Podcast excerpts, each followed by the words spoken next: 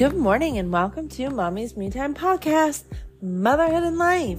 Season two, episode one twenty-four, your Monday morning check-in.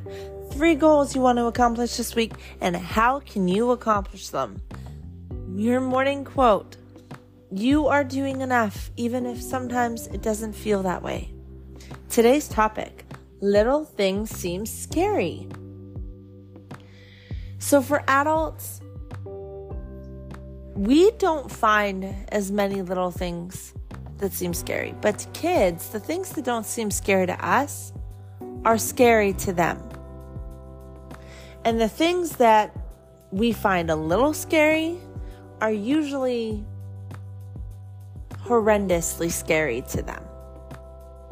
It's weird and funny how that works. But I want to talk about the truth that sometimes we get upset over how our kids react, the things that aren't scary to us. But for a lot of kids, or for them, they're getting scared over the first thing, the first, second, third try. But another thing I want to point out is that kids can do things three, four, five, six times, and on the tenth time, find it scary. And I wondered why. And recently I had to take my kids to the dentist and I realized that in that moment something was different.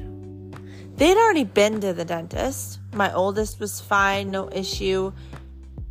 My middle was already there once before. Had a little hurdle at being because it was her first time. This time she was fine on the way there. She was doing great. She was brave.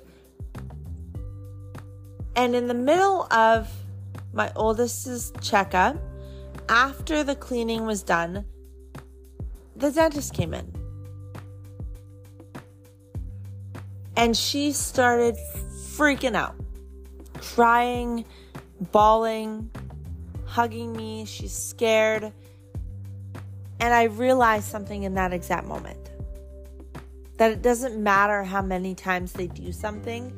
If something is different than the way they've done it before, that's now a new scary thing. Because it's changed the situation that they were already in. Let that sink in for a moment, because it did not click in for me until this exact moment, when my daughter was perfectly fine, brave, even excited and happy to be at the dentist, and all of a sudden he walked in and it changed.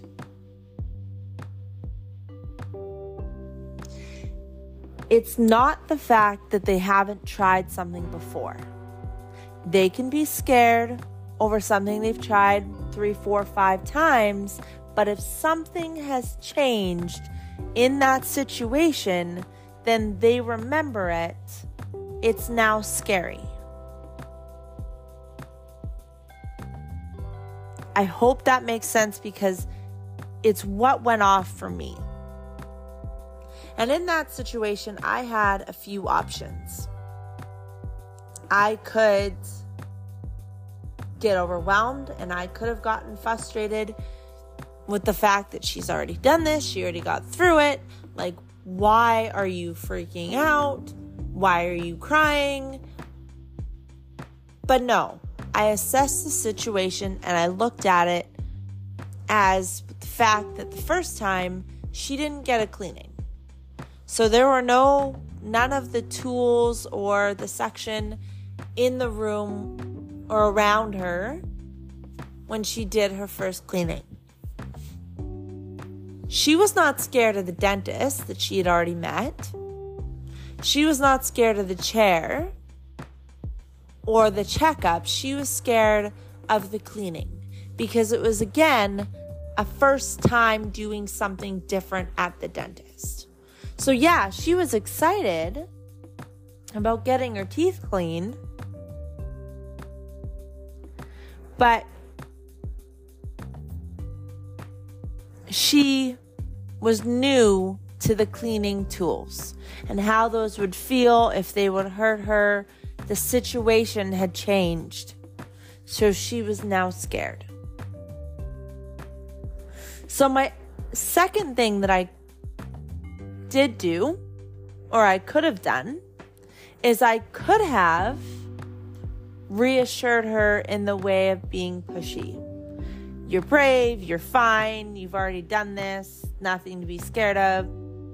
All those things that first come to mind, right? But I feel like in a lot of instances, especially with her, that I've noticed, those make it worse because she doesn't believe it.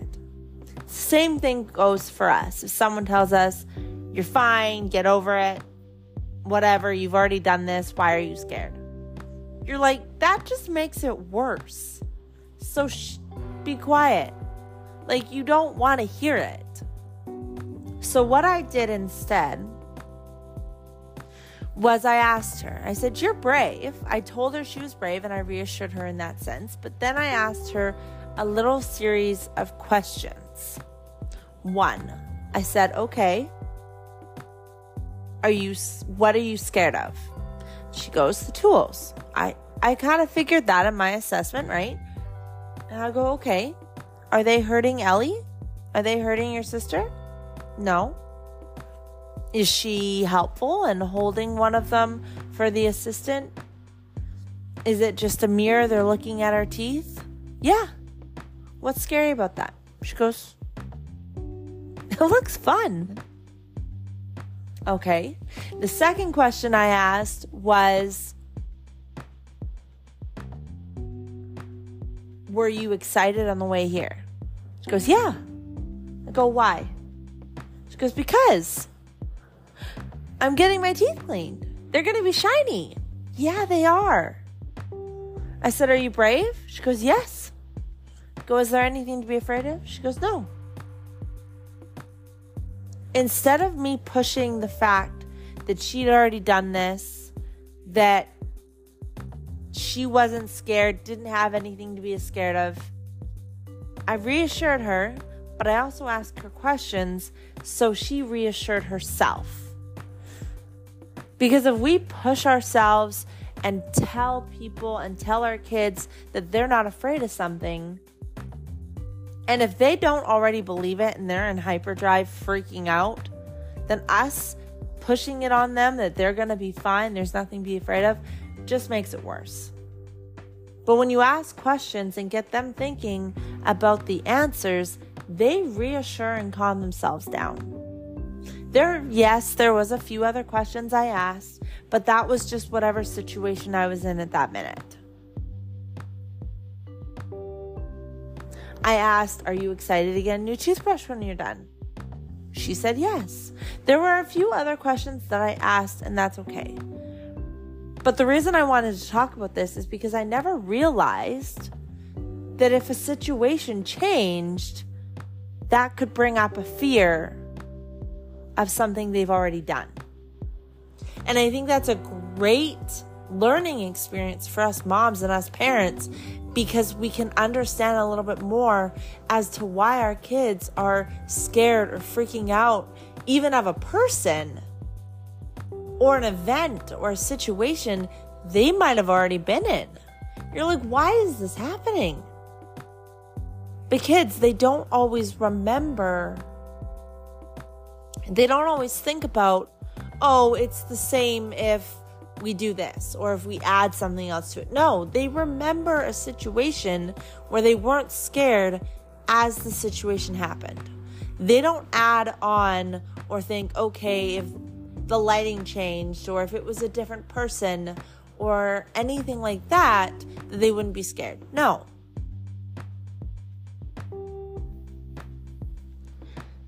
So that's just a little pick of it that I want you to think about.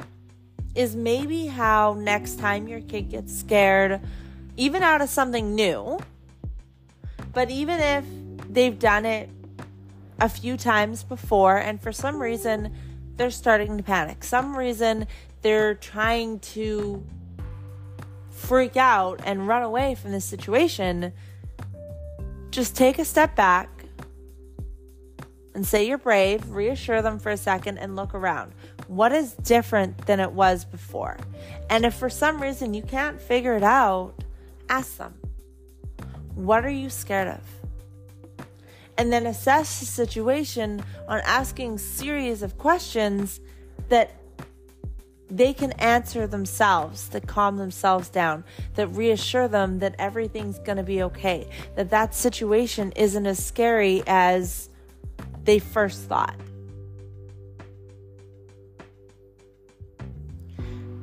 And I think this is a great tool because for a lot of times I was struggling trying to calm my four-year-old down.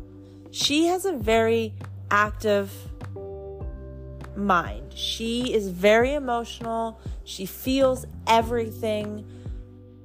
And for a long time I struggled. I struggled to keep myself calm and wonder, wonder why she's freaking out about things they've done before.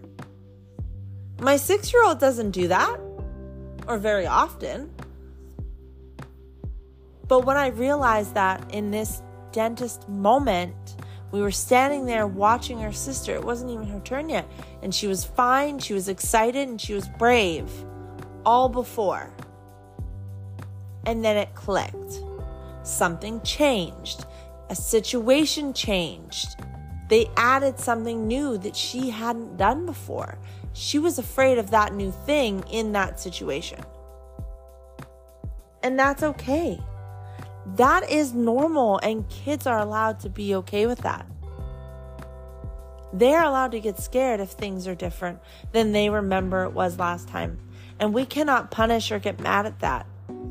So we have to assess the situation, and I want to be clear. If asking questions and getting them to basically reassure themselves doesn't work, maybe it just doesn't work for your family. So I'm sure that there's a different way that you can do it, maybe a different questions you can ask, or a different solution you can find. But next time your kid is freaking out about something that they've already done, try it. Or at least just assess the situation and see if something has changed. That might help you calm the situation, calm them down faster without a complete meltdown where they don't even want to do that thing or hug that person. One last example of this that I want to give is when a baby has a dad with a full beard, right? You've seen the videos, I'm sure, of a dad shaving the beard, and all of a sudden they show the baby and freaks out. Well, the person changed. The way that that child remembered that face changed. So all of a sudden it triggered a, a fear, scared. But then when they calmed down and they realized that it was just something that changed about them, they were able to calm down. It happens with kids and it happens with babies. It's a great example and it's something to hold by. So just remember this when your kid has a freak or a meltdown or a scare about something they've already done. That's all I got for you today. And I hope that you enjoyed this episode. Let's end today on a good note. You are a badass. You are not a perfect mom, and you are dedicated. Let people have their judgments and opinions, and the only opinions and judgments that matter are your own. Thank you for listening. If you enjoyed this episode, please share so we can grow. Let's go slay the day.